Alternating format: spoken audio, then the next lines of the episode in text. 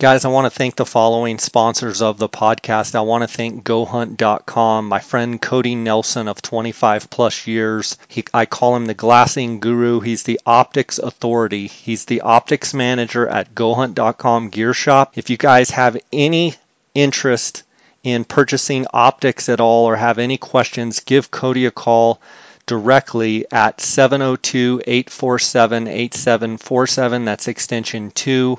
You can also email him directly at optics at gohunt.com or call him or text him on his cell phone 602 399 3699. I want to thank Go Hunt Optics Department uh, for their sponsorship of this podcast. I also want to thank the Go Hunt Insider. Remind you guys that if you go to gohunt.com forward slash J Scott, you're going to get a $50 Go Hunt Gear Shop gift card just for signing up. I also want to thank Kuiu Ultralight Hunting. You can find out more about Kuiu, which is the gear that I wear on all of my uh, hunts. Uh, also wear it on my fishing trips. Uh, pretty much everything I wear you can go to their website, which is kuiu.com, K-U-I-U.com, uh, to find out more. It's also a direct-to-consumer website, so you won't find this in any retailers. You can order directly off the website. Go to kuiu.com, K-U-I-U.com. Uh, phoneskope.com, use the JScott20 promo code. You're going to get a 10% discount on all orders. Guys, I also want to tell you about a new sponsor of the podcast, Kyle Lynch, who is also a former Army Ranger who served with the 2nd Battalion, the 75th Ranger Regiment in Iraq and Afghanistan. Uh, Kyle has also been a deputy sheriff and volunteer firefighter, and he is really involved on the tactical side. Uh, he is actually co owner of a company based in Georgia uh, called Armageddon Gear. Uh, they do a ton of stuff that serves the military and commercial, tactical, and competitive shooting markets. Uh, but he has designed a really cool elk call carrier, and he's launched a new website called allelk.com. Uh, go check out the Bugle Mule. The Bugle Mule is a mouth call elk call carrier uh, that is um, he's made it where it fits right out on the outside of a bugle tube. It carries up to three calls. Uh, go check it out at allelk.com. For a limited time, the J Scott Outdoors uh, podcast listeners can get a 10% discount there at allelk.com. Uh, put in the promo code JSO10 for 10% off. I want to thank allelk.com. I want to thank Kyle for his service to our country, and I want to thank him for the sponsorship of this podcast guys, without these podcast sponsors, uh, I wouldn't be able to put the amount of time that I do into this. Uh, so I want to thank them and I want to thank you. Let's get right into the episode. Welcome to the J Scott Outdoors podcast. Today we have a friend of mine, Chris Roe from Roe Hunting Resources. I've known Chris for a while now, and uh, Chris is a wildlife uh, bi- biologist and uh, really has a has his finger on the pulse of animal behavior. Uh, Chris, Roe Hunting Resources focuses on animal behaviors, and uh, one of the things that I specifically like about what Chris is doing at Roe Hunting Resources with his content that he has online through his modules, he has elk modules, deer modules, and turkey modules, is he actually focuses on what exactly the animals are saying and one of the things that I can benefit from that is, you know, not just out there making elk calls or not just out there making turkey calls. I can actually go, oh, this is what the animals are saying, or this is what the animals need to be hearing right now, instead of just making a, you know, blind cow call. Uh, Chris's modules have really helped me. Uh, I'm excited to have him on the show today to talk about roe hunting resources and specifically today about his elk hunting module. Chris, how you doing? Doing all right, brother. How are you? Oh, I'm doing just fine. I'm excited to have you on and you know, I've had some great uh, guests on the podcast talking about uh, elk calling and one of the things I wanted to have you on is because I believe there's a fundamental difference um, in, say, philosophy of uh, roe hunting resources and some of the things that sh- that you offer, as opposed to some of my other guests that are phenomenal callers and and are uh, very good in their own right. But your your stuff seems to be a little bit different. do, do you feel that there's a a difference in philosophy a little bit? I do. Obviously, I mean, I think probably I'm a little biased, but I mean, first and foremost, you're right. I, I've listened to uh, you know most of your podcasts, and and there are there's so many different ways to you know they talk about so many different ways to skin a cat. There's so many different ways to to hunt elk and call elk, and there's really no right or wrong way. I'm not gonna not gonna say, but I think you're right from my standpoint. I really do personally put a lot of focus in understanding why elk do what they do and when they vocalize, what are they saying and what are they trying to accomplish when they're saying it? I really do believe, and, and I think our module show, our elk module shows this clearly. You know, elk do have certain vocalizations. They have words, just like we use words in our everyday lives in the English language or whatever language you speak. Elk are the same. They are a very dynamic uh, social species, and they absolutely have specific vocalizations that they use for very specific purposes, and they expect a very specific outcome from that vocalization. And I, and for me, uh, understanding what those are, why they say them, has allowed me because I, I and you know, this I think is another difference uh, for roe hunting resources in the fact that our module, I hunt by myself. I hunt solo. I do not hunt generally with uh, another group of guys. I do, I do not have anybody calling for me back behind me. And if I do go hunt with somebody, sure, I will call for them or and with them.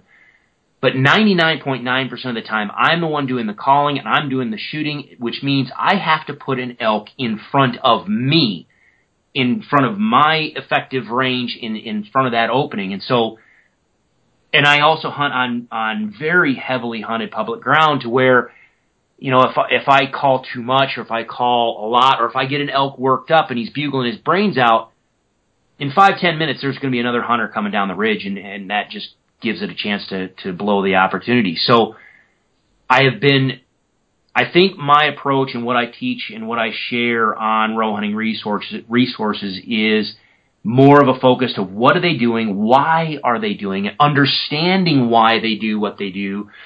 So the solo hunter can go out there and have a high level of confidence to say, okay, if I blow a cow call, not only do I know what cow call I'm going to blow and why I'm going to blow it, but more importantly, I know what the elk is going to perceive. I know what they're going to think, and I should have a, a reasonable expectation of what the outcome of my engagement is going to be.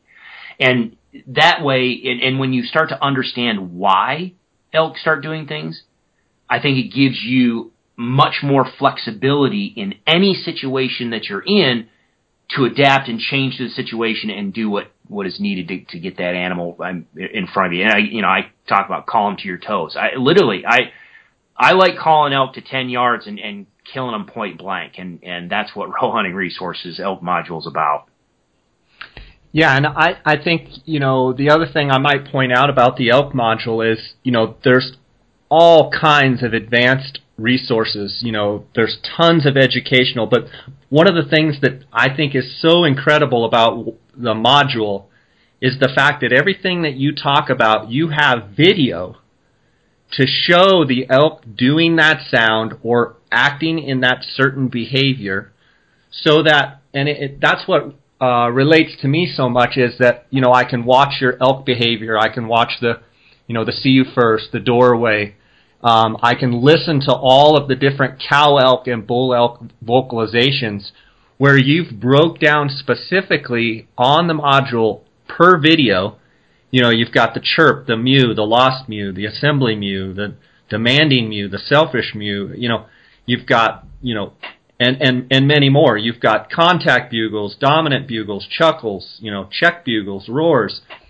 I guess my point is you, you, you have dissected elk vocabulary and elk behavior and, and you're able to show that with video, which to me, I'm kind of a visual guy, and I kind of need to see it, and then I need to kind of hear it, and then go, oh, I've heard that all the time. That's what you know Chris is calling a, you know, a, a challenge bugle, or or that's what he's calling a selfish mew. And oh, I've heard that. I thought that was you know, I thought that was the estrus call. Oh, it, now I see it. I, I and now I can relate to what I've seen in the woods, and I think that's what's so awesome about roe hunting resources. And I think that's some of the the you know every every season before elk season when I spend a lot of time on on roe hunting resources in the elk module, that's what I take away from it.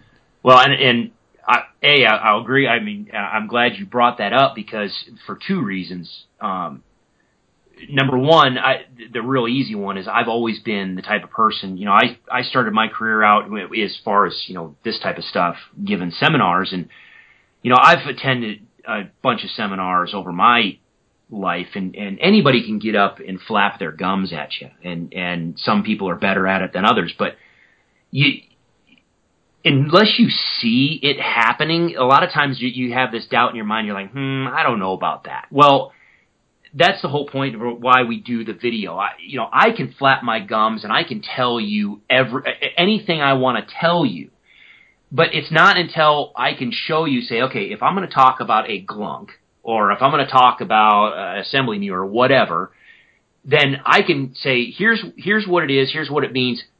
Don't believe me, don't take my word for it. Watch this next video or next five or ten or whatever and watch the elk do it themselves. But more importantly, watch and listen and then watch the body language, watch the posturing and watch the other elk react to that. Now that's, and that's what I love about it, but the other thing that I hope, know, and, and you and I have talked about it before, you just nailed it. That some everybody learns differently. Some people learn by reading. Some people learn best by doing. Other people learn from a visual. Well, what we try to do with our videos is do a little of everything. We we try to have it to where it's very visual, um, so that way you can hear it, you can see it, you can practice with it, and you're you're it's not you're you're not practicing with me. You're practicing with a cow elk. You're practicing with a bull, or you're practicing with ten other bulls, or whatever. So yeah, I, I having the video, and and that is also why we do everything online, because it are the, the module is like a library. So you know, we were talking about before this, I'm literally sitting in front of my computer right now and I've got about a dozen new videos that I'm getting, I'm working on that are going to be uploaded to the Elk module this summer. It's, you know, you have instant access to so many video resources that I, you know, you can't do with a book, you can't do with a magazine. Uh, you can do it kind of with a DVD, but then you, you have to keep buying a, a tangible item. With a, with what we do on the line, man, you, you can take it with you wherever you want it. Well, yeah, you can use it on your mobile device. Yeah. I mean, you can be in elk camp if you have service, and you can be pulling some of that stuff up to get you know refreshers of, you know, what just happened that morning, and oh, this is what they were doing. Yeah, yeah. No, I I'm um, proud of it, but I'm I'm glad you like it, and I know that a lot of other people like it too, and so. You know, and, and not to mention to have the the forum where it's Roe Hunting Resources members. that subscribe to the elk module. Um, you know, being able to ask questions and, and chat with each other, having watched some of the videos and listen to some of your expl- ex- explanations and be able to, you know, dive into it deeper. And not only that, have you come in and, you know, kind of, um, lead the, lead the conversation along, uh, is, is a incredible resource. Chris, one thing that when I first heard it, it just blew me away, and it, it really made a lot of things, you know, kind of come full circle.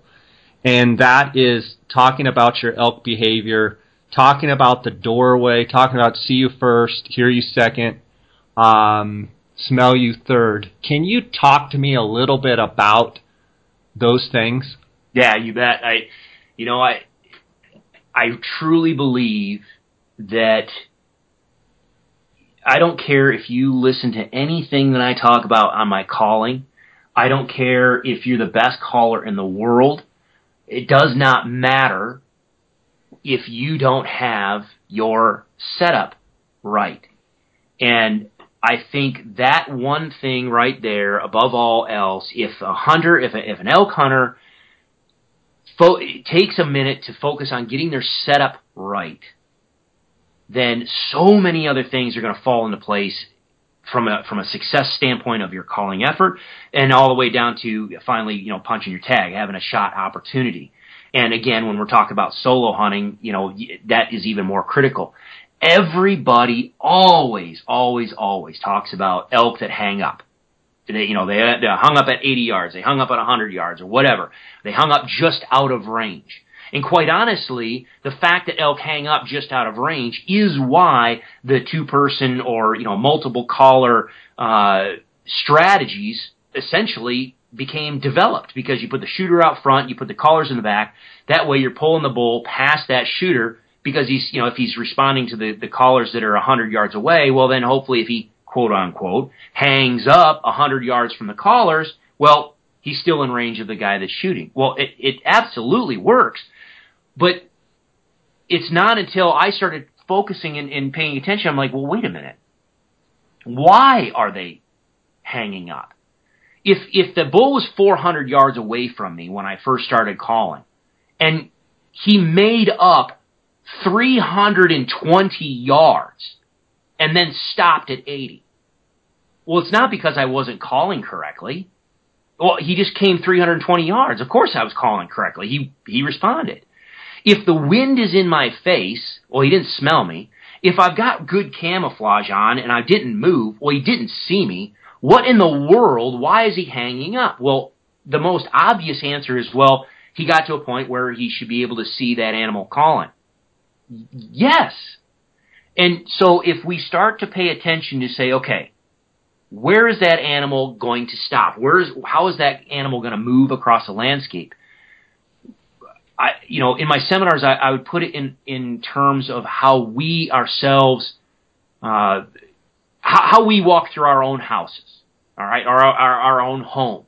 You know, if we're sitting down on the li- in the living room on the couch watching the ball game or something, and our spouse or our kids call to us and need our assistance in the in the back bedroom, well, we don't go to the garage looking for them, right? I mean, we know what our house is and, and the layout of our house, and we know where that, that vocalization, where they called to us from. So most of us are going to get up out of our couch, you know, we're going to walk across the room, up the stairs, around the corner, down the hallway, and we're going to go to the room that they're, they're talking from.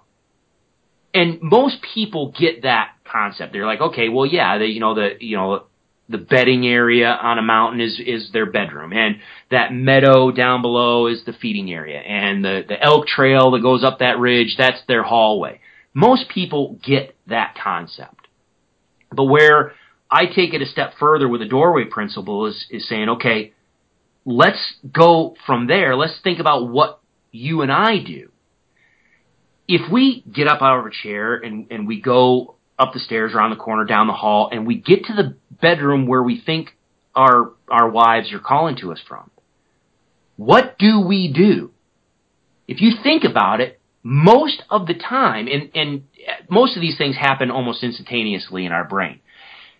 We get to the doorway of that room and we instantly go visual and and it happens in milliseconds. If we get to the doorway of that room and our spouse is standing where we can see them, we instantly see, we recognize, and if they're doing something, we instantly go, "Oh, there you are. That's what you're doing. You must need help." And we continue on into that room and we go and we engage them. But say we get to the doorway of that room and we step in and they're nowhere to be seen.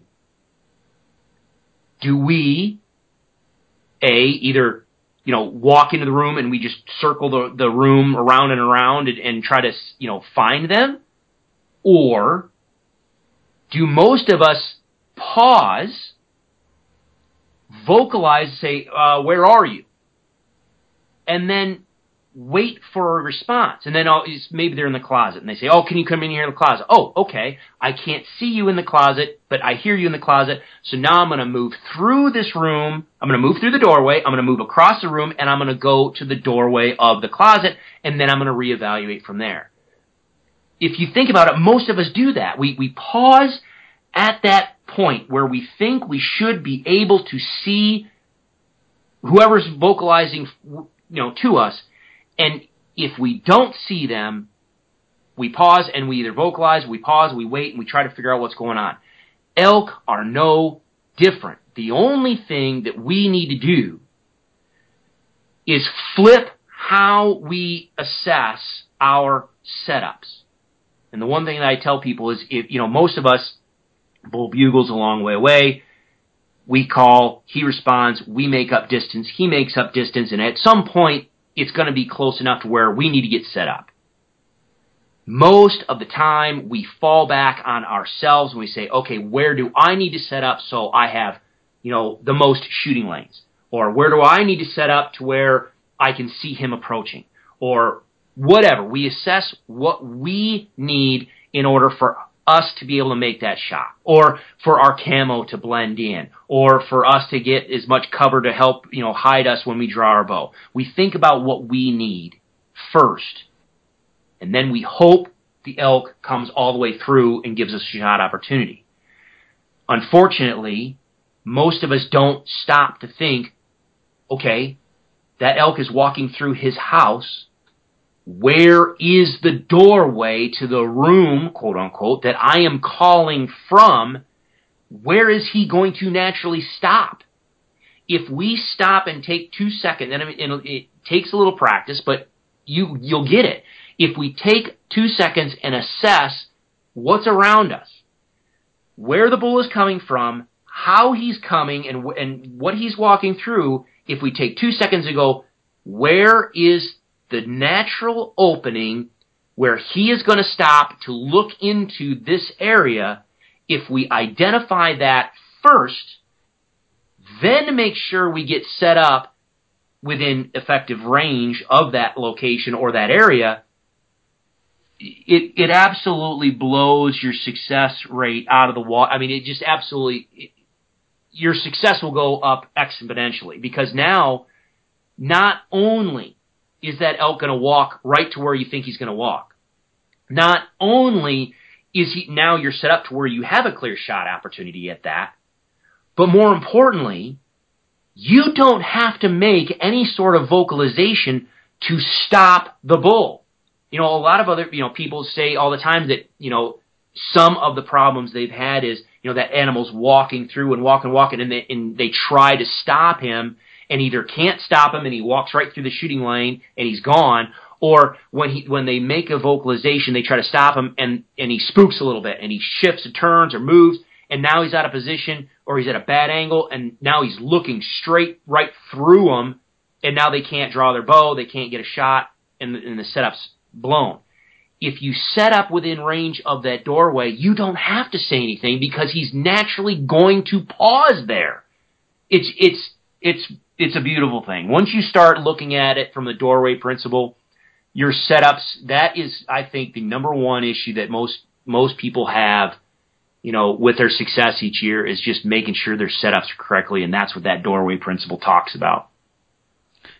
That's awesome stuff. And Chris, give me an example of, say, what, what are the majority of the doorways that you see? Give me kind of a, you know, is it a meadow? Is it a what is it that you look for in that scenario? Ninety percent of the time, it's a transition between cover. So you, you like you said, the meadow. If if you know the elk are coming out and and feeding in a meadow, say they're going from thick dark timber out into a meadow. Well, the doorway itself very well could be the edge of the meadow. If the if the timber is so thick and dark they they might have to literally walk out, poke their head out of the timber, and look into that meadow to be able to see where you know where something is. Or you might have they they might be in that thick bedding area, that thick, nasty, dark green timber, but then there's an aspen stand, and that transition between the dark timber and that aspen stand, or that aspen stand into an open meadow. It's that transition point. Most of the time, for me, I've seen it's just that transition type transition between the type of cover, how dense and thick it is. Sometimes it is terrain. Sometimes they'll they'll they'll come up and they'll poke. You know, maybe you have a bench, and either they're below the bench, they're above the bench, or whatever. They come up and they'll stand right on the edge of the bench and they'll look over, or they'll come up to it and they'll they'll just peek up over the top or or over a saddle. Sometimes it's terrain, but generally speaking, it is at that transition point where they can't see from you know it's it they can't see in from where they are where they're coming from and it's that point where they can step out and now they have visual clarity to be able to see where you're coming from. Sometimes the doorway is, you know, 10 yards. I mean, it's, it's a very short, tiny, defined little, little point on the map. Other times, like, you, you know, you're talking, hunting some of these big, well, for you down in Arizona, sometimes these big open stands of ponderosa pine, or for some of us that hunt big stands of aspen, sometimes they can look 200 yards out across that open country.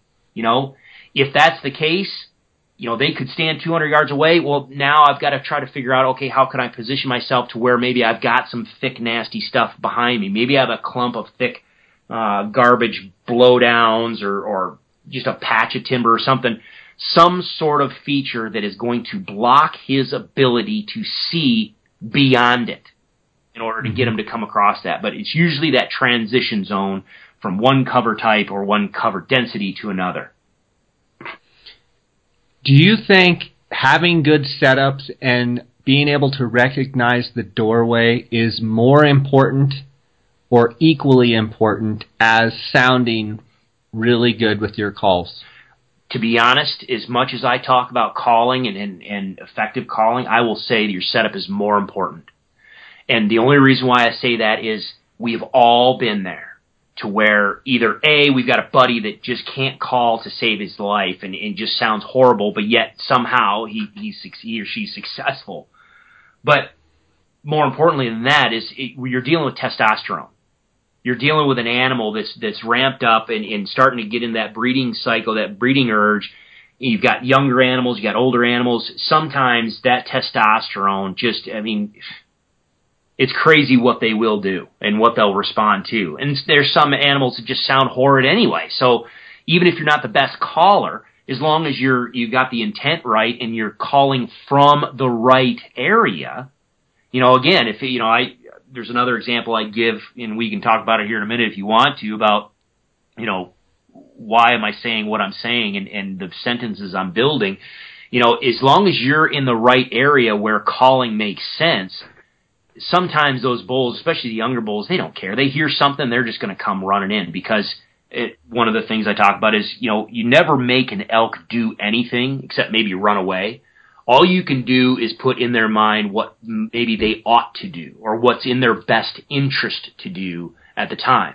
And when we're dealing with bulls ramped up on testosterone, you know, you mentioned the see you first, hear you second, smell you third principle. You know, the see you first, visual communication, body language is, is crucial for elk. And so it is in their best interest to be the first one on scene to make visual contact with, say, a cow that's, that's vocalizing and, and, you know, if a bull wants that cow and there are other bulls in the area, sometimes the first bull on scene is the one that has the best opportunity to take that cow and, and pull him into her harem or, or his harem.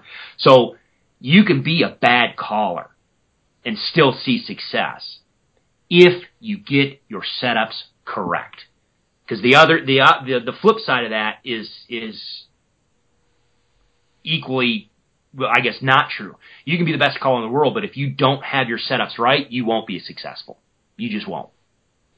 Yeah, I mean that's what you're saying there is really nobody else is saying that and that that that's I want to expose that because I think that's such a fundamental thing that, you know, people focus so much on trying to sound good, but like you say, they they may sound good and they may be saying the right things, but they're saying it from the wrong position, such as you're in that scenario where your wife's calling you from down the hall, in the room, whatever, up the stairs, and you're on the couch and you may be answering her, what do you need? What do you need? Well, you're not going to have that interaction because she's not going to tell you what she needs from three rooms away. She wants you to be yeah. You know, right there close to say, I'm trying to hang this picture. Will you grab the thing? Get Yeah. you know, get in. I need your help. Come here. Right. Okay. okay. Right. All right. Well, I, I'm telling you, Jay. I mean, that's the thing is, I would much rather deal with ten good, effective, efficient hunters in the same valley that I'm dealing with than one or two idiot hunters. I, you know, I if if you're a good if you understand these things and and you're able to implement them, then you can get in and out and surgically engage those elk and, and slip right back out without ever disturbing them. Or you just get in there, you you fill your tag, and then you're out. Rather than just chase, chase, bump, bump, bump, spook, spook, spook, and then all of a sudden the, the whole valley's gone. I mean, you're you, you're done. Yeah. So yeah, no, I, I'm I'm with you, man. I just yeah, Awesome stuff. Um, Chris, in, in knowing your elk module, your strategies in action, I think, are pretty awesome because y- you actually set up certain scenarios. Um, and I guess I need to make the listeners aware inside the elk module, you have, you know, elk gallery, which has all the bull elk, cow elk uh, vocalization, the glossary. You can actually see the elk doing that, you know, sound. But then you have the strategies in action. Talk to me a little bit uh, about how you, why and how you formulated the strategies in action. And I assume that it's because you wanted to be able to take people from hearing all of that and seeing those sounds and hearing those sounds to actually implementing them, and then it, you walk people through in actual calling situations of this is what the bull's doing, this is what I need to do now, yada yada yada. Yeah, it, it, absolutely. And uh, just so the listener has a visual of, of what we're talking about, when you go in the out module, I have it split out with what I call foundation principle. Imagine a pyramid. You know, in your mind, think of a pyramid that has different levels. You remember that old food pyramid that we all, we when Yeah. growing up. You know, you have the grains at the bottom and then sweets are at the top. Well, imagine that. Imagine that food pyramid. All right the the foundation principles are a series of videos that you know that that are the foundation of just calling and understanding what you're doing. So elk elk behavior, cow elk vocalizations and communication, bull elk vocalization and communication. Those and understanding cow calls and understanding bu- bugles and bugle to all that stuff is the foundation principles. What once you see that, you go okay, now I understand.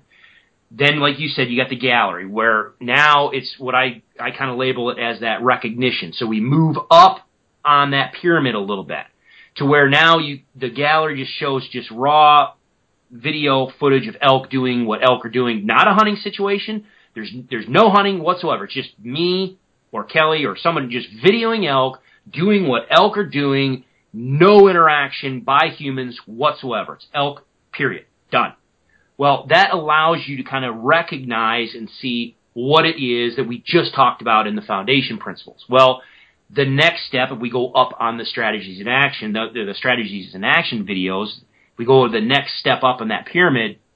You're absolutely right. We, we talk about the foundation. Okay, here, here are the, here are the meat and potatoes, nuts and bolts of what we're talking about. Okay, you went and you looked in the gallery and you can see and, and now you recognize what the elk are doing. Okay the strategies in action now is saying, okay, well, let's take that. Now let's put it in play. Let's let's go out into the field and let's do it. Let's let's we're, we're going to use the doorway principle. We're going to use the see you first, hear you second, smell you third. We're going to use it. You know, I break out some of my uh, in the elk hunter strategy app. It's a it's a application kind of function that we created that allows you to go through and play through different scenarios and, and learn about different scenarios. Well, in there, I talk about a, a passive strategy, targeted strategy, or aggressive strategies. How do you want to go and engage these animals? Do you want to do it very passively? Do you want to do it targeted where you're going right at them and very purposefully? Or is it a situation where you need to be very aggressive and, and let's use an aggressive strategy? Well, in the strategies in action, it is. It's just, okay, we're in the field, we're in September or early October, we're calling animals and we're going to put all these things in play and let's see how it unfolds. And some of the videos are me just going out there and calling and we see what happens. Others though, and, and this I think is important, to show kind of of the fact that what I'm talking about is, has some legitimacy in the fact that you know some of these videos I'll say, okay, here we are. This is what the situation is. And before I even make one vocalization or one call, I say, this is the strategy I'm going to use. This is why I'm going to use it. And bam, I do. And we either call an, uh, you know, call an animal right straight to the camera or we don't. And I talk about why. So that's what the strategies in action video series does. And that's what I'm working on now. I've got a pile of other ones that, you know, from last year that, that I'm putting in place. Some of them are active hunts. Some of the hunts that I have done and been on and videoed, and you know maybe we kill an elk or maybe I don't kill an elk, but they're an actual hunt. Other ones are just strictly you know me going out in the woods calling with a video camera and nothing else. Yeah, and let me ask you a question. You've spent some time in Arizona, um, and you've spent some time hunting other states. My question would be, in, in let's compare, let's say Colorado and Arizona. For the listeners out there, how would you compare calling elk in Colorado as a did you notice any differences in calling elk in Arizona? Well, aside from the fact that you know, in some of the areas that I was in Arizona are they're you know, managed more for that trophy management. So you've got way more bulls. You know, your bull to cow ratio is much, much, much higher than in, in some of the areas that I was down there in Arizona than where maybe some of the over the counter areas that I've hunted in Colorado. You know, in Arizona there, you correct me, I'm just going to take a stab. What are you dealing with? 50, 60 bulls per 100 cows? Yeah, I mean, I think it depends on the unit, but sure, you know, mo- most of the units that you were in, nine and twenty-three, are the four. You know, they try and manage for, I believe, forty bulls, forty to fifty bulls okay. per cow. There you go. So you know, some of our over-the-counter areas in Colorado that I hunt, literally we might be 15 to 25 bulls. So you've got fewer bulls to deal with. And you're and we're talking just to be clear, 15 to 20 per hundred, yes. and I was saying 40 to 50 per hundred. Yes. Yes. Right. Yep. Yep. Right. No, good clarification. Um, so right there, we're dealing with fewer bulls as far as the population goes. Number one. Number two.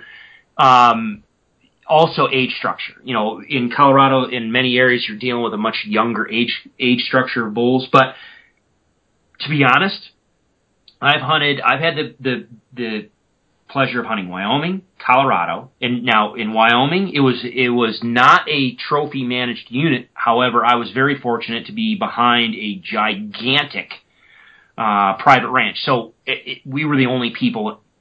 I mean, when I say miles, I mean boom, miles.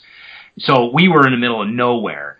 Um, so the bulls up there were just like what I saw down in Arizona. I have hunted limited draw units in Colorado from very, very trophy uh, oriented units up in the northwest part of Colorado. They are the same up there as they are where I was hunting last year in the center part of the state. It's a four point unit, so it's not really a quote unquote trophy unit, but it just has a higher quality.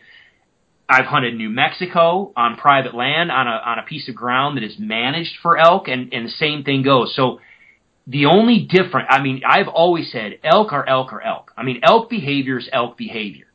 Now we might have a, you know, there might be, might be a discussion on is the behavior of a Roosevelt elk different than the behavior of a Rocky Mountain elk? We, that might be a conversation. But when we're talking about Rocky Mountain elk, elk behavior is elk behavior. Elk vocalizations are elk vocalizations. The only thing that I see that is different is how those animals react to and interact with the habitat and the pressure that they, they deal with on a daily basis. So in some of these eh, over the counter units where I am in Colorado, they're, they, they're not as vocal. They don't, I mean, they just don't get rip roaring cranking like you see in some of these, you know, trophy managed areas. But they respond exactly the same. When they do a contact bugle, it means the exact same thing, whether you're talking about New Mexico, Arizona, New Me- you know, Wyoming, doesn't matter. You know, I, and I take a step back, I, you know, and I say contact bugle, sometimes people call that a location bugle. Um, but regardless, you know, if they're going to bugle that way, it means exactly the same thing across the board. When a cow does a loss mew or an assembly mew, it means the exact same thing. And because of that, you can expect the same sort of reaction and that everybody's going to understand it. So uh, there really is no difference. And I, I hope that that comes out and comes across in the strategies and action videos because, you know, some of the, the, the two latest videos that I have up there are active hunts. They are from Colorado. They're on over the counter areas. That's where other people are hunting, and I do exactly what I do in all the other videos, and I show you the exact same result. Yeah, and it's good stuff. I can attest. I haven't seen the, the two new ones, but um, the strategies in action are awesome. Um, in your opinion, if you could pick one mistake that you think people make while elk calling slash elk hunting, the single biggest mistake, what would it be?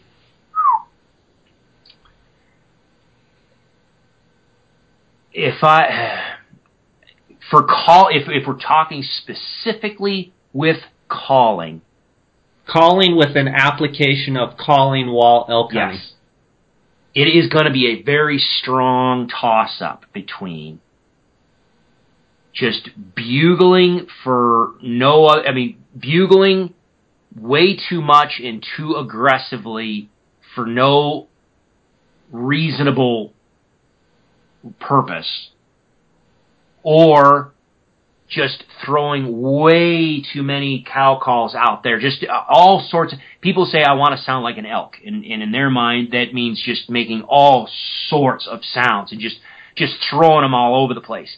Yeah, yeah, yeah, well, yeah, yeah, yeah,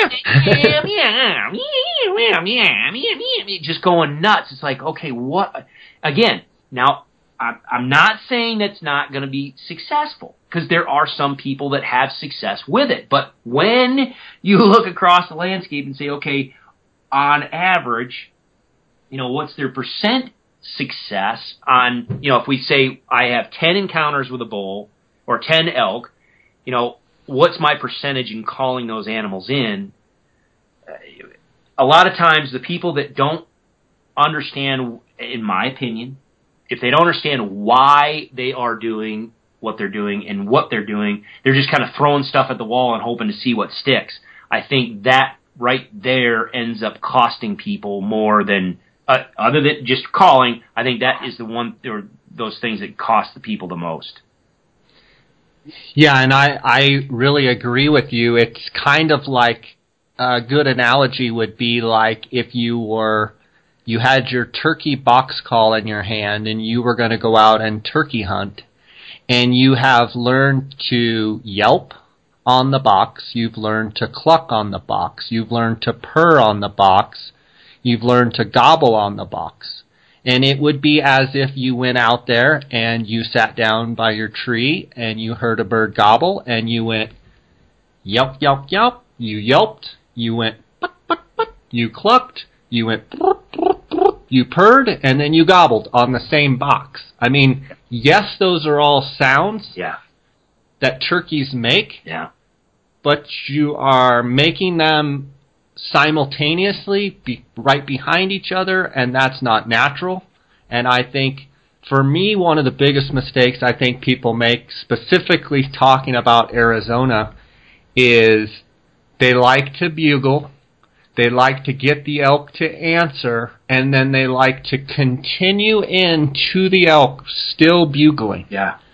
And what I find is most of the bulls in Arizona, you know, reach, you know, six, seven, eight, nine, ten years old, even older.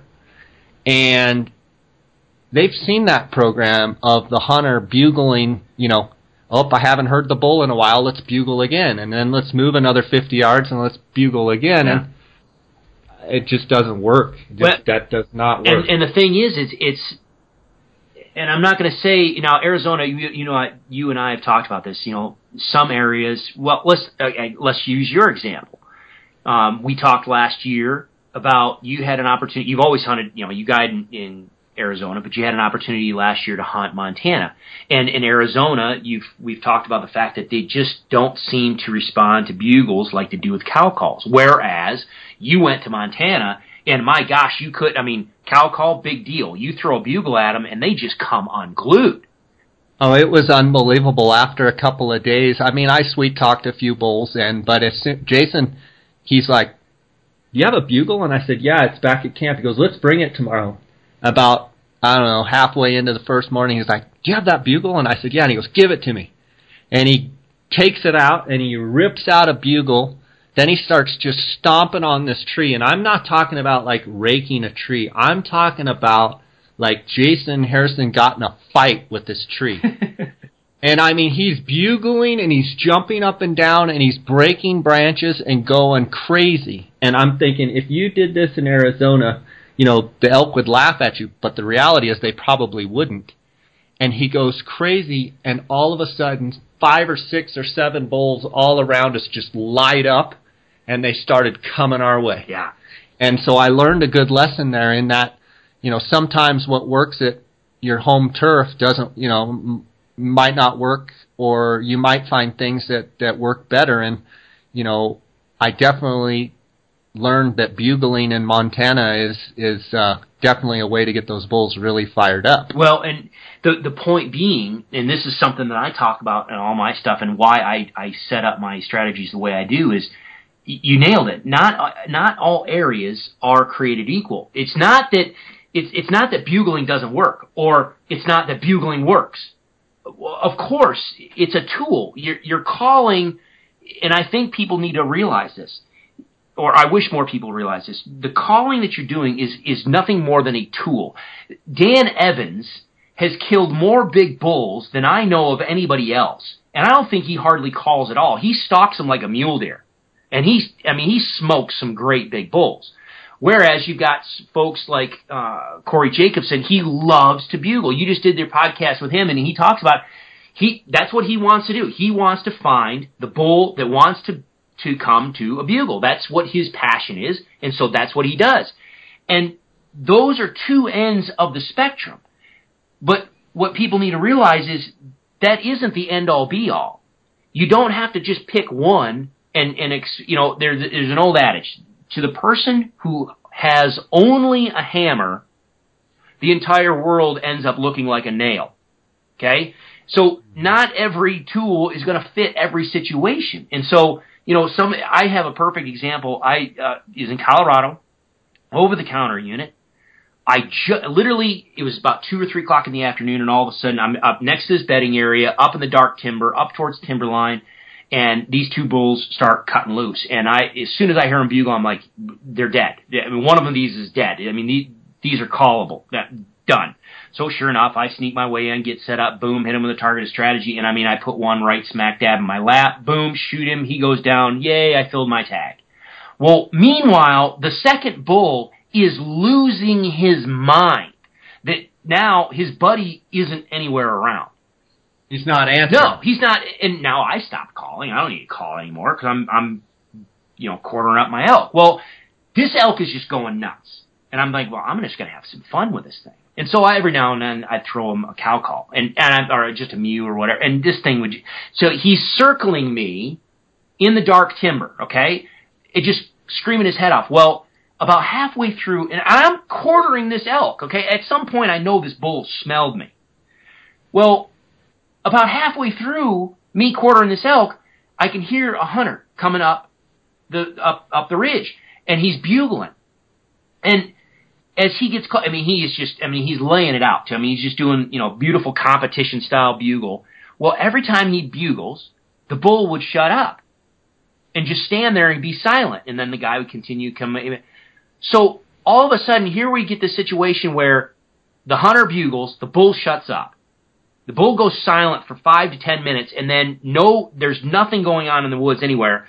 All of a sudden, the bull starts up again. He bugles a couple more times, He gets cranked up, and all of a sudden, the hunter bugles at him again. Bull shuts up, and I'm literally for like 10, 15 minutes. He's going back and I'm like, dude, what are you doing? You're you're you're bugling at this bull. Just throw him a cow call, and he's going to run over you. and I, I mean, I finally did. I just, at the top of my voice, I just yelled across the, the woods. I was like, use a cow call! Bull, bull bugles at me, you know, I mean, just, I was like, if you get stuck on doing the, the same thing over and over again and not realizing that there are other tools in the toolbox, you're going to limit yourself. If you go to Arizona or, I don't care where you are, if you go to an area where the elk generally want, are, are responding to cow calls, you should be able to use cow calls and use them effectively and know what you're saying. Whereas you might throw out all these cow calls in the world and not get a response, but now you have a bugle with you. If you can transition and say, okay, well, they didn't want a cow call. I know what I'm doing with my bugle. I start using a bugle. Boom. You use the tool that is going to fit the, the task at hand. And I think that's, you know, some of these people that just go in the woods and, and say, I want to sound like an elk. Well, I've got video footage of Rocky Mountain National Park. I can put, I can park you in the middle of a herd of 300 elk. The only thing you're going to hear are the magpies out there squawking. I mean, they're, they're dead silent. Just because there's a lot of elk doesn't mean there's a lot of sound. So it, I don't know. I, I think for calling purposes, back to your original question, I think if, if you're just throwing stuff at the wall hoping to see what sticks, yes, you can be successful if you find the right bull that wants to play your game. But in some of the areas, that, at least that I know that I hunt, you might be walking by one, two, three, a half dozen elk in the woods that you never even know they're there that are willing to work a, a call, but just not the ones that you're throwing at them. Sure. And I think that's where the elk module Roe hunting resources really comes in and it's worth its weight in gold. Um, I want to commend you on the job you've done with it. It's unlike any resource I've seen. And I want to thank you for being on today, but I want to give you a chance to let people know where they can find you, sure. uh, how they can find you. Um, and I just appreciate you being on with us today. Yeah, no, I appreciate you. No, I, I always enjoy talking with you. But no, if people want to check it out, it, like I said, it's kind of like an on. It's a it's a you basically what you do is you subscribe and you kind of get a, like a library card. So, you know, it gives you access and then everything that's in there is, is open for you to, to look at. And like I said, I'm building more stuff right now and I'm constantly adding it. So yeah, I, I like it. I'm, I'm proud of it, but it's a work in progress and I, I, I'm still not satisfied with all the stuff that I could have in there, and I'm I'm working on that. So, but if people do want to check it out, it's just roehuntingresources.com. It's R O E huntingresources.com, and if you go to the main main page there, you you know there's a place where you says sign up, and and you can you know for the elk module. There's two there's two different ways that you can access the elk information. Either just sign up for the elk module itself, which just opens up the, the elk library and you can have a, it basically gives you a three month pass to the elk library, or you can get the full annual subscription, so it's 365 days from when you sign up, and it opens up everything. So everything's there for you to, to peruse through. But either way, you can just sign up. Um, and, and and when you say everything, not to interrupt you, sure. but when you say everything, what you mean then is the full turkey module, sure. which goes yes. through all of the turkey vocalizations and all of the turkey behaviors, yep. and the uh, deer module, which goes through all of the whitetail deer uh, behaviors and, and all the cycles of the rut and the and the noises they make and the behavioral patterns and such. Yeah, and, and that's a good clarification. Yeah, and by by, I mean, by far the the biggest module is our elk. That that is where I started. That is my passion. That is what I what I focus on turkey, I've got some stuff in there, and then deer is just there's a few things in there, deer, and I'm going to do some more uh, with some of the habitat stuff that we do here in Kansas. But regardless, the elk module is by far the the largest one and the one that I add the most to. So, and and like I did for you guys with the with the turkey one, anybody that that listens to this podcast and wants to sign up, if they go, there's a spot. If you if you click to sign up, there's a spot lower down on the information page it says if there's a coupon code or discount or whatever. If they type in J Scott Podcast, all one word, just J Scott Podcast, it'll take 20% off. So. Okay, and um, the elk module is how much, Chris? Uh, 24 bucks, or 20, it's essentially 25 bucks, so with your discount it's a 20 bucks for th- the three months, or the full annual subscription is 50 bucks, it'll be 40 bucks for anybody that's listening for this. And and just so the listeners understand, I mean, this isn't like two or three videos. I mean, this is like 30 or 40 videos, uh, and maybe more, specifically, you know, having elk demonstrate the mew, the lost mew, the alarm bark, the aggravated whine, the frustrated whine. I mean, all these different sounds, and bulls chuckling, glunks, huffs, alarm barks, you know. Um, yeah. So, I, you know, you, in your humbleness, you weren't exactly spelling out. I mean, we're talking a lot, like hours and hours worth of resource here that you can learn. And so um, I just wanted to be clear on that because, you know, this elk module is phenomenal. And, you know, from the very first time I went on it years ago, I've loved it and I appreciate you doing it. And, uh, I appreciate you offering that discount to the listeners and appreciate having you on. Uh, they can also find you at uh, roehuntingresources.com, correct, and on Facebook. Well, yeah, a- any of whether it's our website, Facebook is just Roe Hunting Resources. We've got a YouTube channel where I've got a pile of other videos on there, and that's just again Roe Hunting Resources YouTube channel. Uh, Instagram, yeah, we, they if you type in Roe Hunting Resources in any of your your most of your social media stuff or our website, it, it's going to come to us. So yeah, awesome. but yeah, you you joke about that. Yeah, I mean, if if someone went to the elk module and they wanted to start, you know, from the first video all the way to the end, it, it's now right now it's it's over 15 hours of, of video. So yeah, phenomenal stuff. Um, where are you going to be found this year in the elk woods? Did you draw any tags, or what do you have in front of you uh, this season? Well, that's actually an interesting question. Uh, no, I did not. I drew my tag last year, so I'm zero. I I, I had no preference point, so I'm going to be over the counter in Colorado again. But right now, man, that is up in the air. We are.